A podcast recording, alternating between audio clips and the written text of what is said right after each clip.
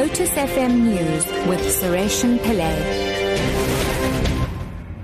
Six o'clock. Good morning. The National Prosecution Authority will not yet start criminal proceedings against government officials who may have helped Sudan's President Omar al-Bashir leave South Africa. NPA spokesperson Luvuyo Mfaku says government is set to petition the Supreme Court of Appeal and they will wait until the process is finalized. In a ruling in June, the High Court in Pretoria said government failed to comply with its order to prevent al-Bashir from leaving South Africa. Yesterday, the same court dismissed government's application for leave to appeal against its ruling that South Africa had to arrest al-Bashir. The ANC has urged government to take the matter to the SCA.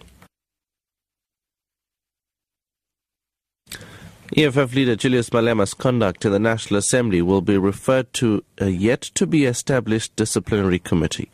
Malema was removed from the National Assembly last week for refusing to obey an instruction from the presiding officer to leave the chamber. This after he repeatedly refused to withdraw comments in which he referred to Deputy President Cyril Ramaphosa as a murderer. Mercedes Besant reports.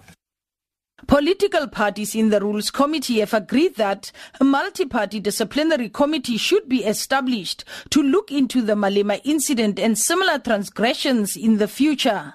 They only agreed after a fierce debate on whether the same committee should also investigate the rulings of presiding officers. If the removed MP believes that the ruling was unfair, the multi-party committee will be established in terms of one of the requirements of the new procedures dealing with the removal of an MP from the chamber.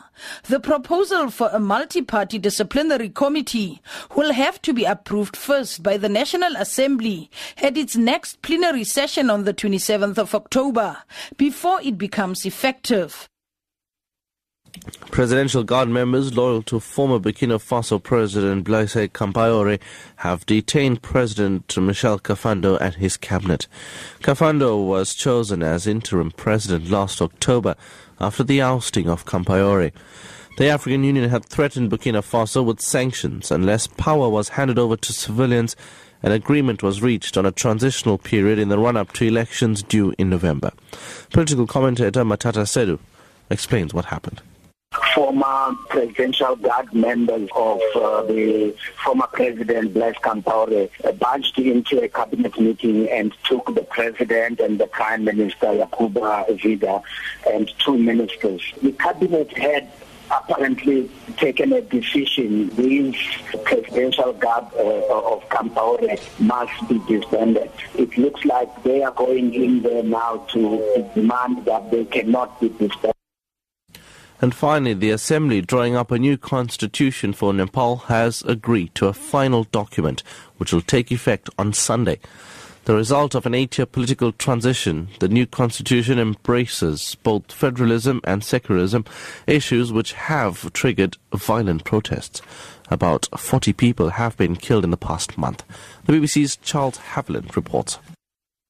Elected members of the Constituent Assembly have now passed all the articles of the planned new constitution, more than 300 clauses approved over three days. But the charter has inflamed violent protests, especially among the Madhesi community in the southern lowlands. They say that because of their cultural affinity with Indians across the border, they have never been accepted by the Nepalese state. They say the federal state borders envisaged in the new constitution continue to keep power out of their hands.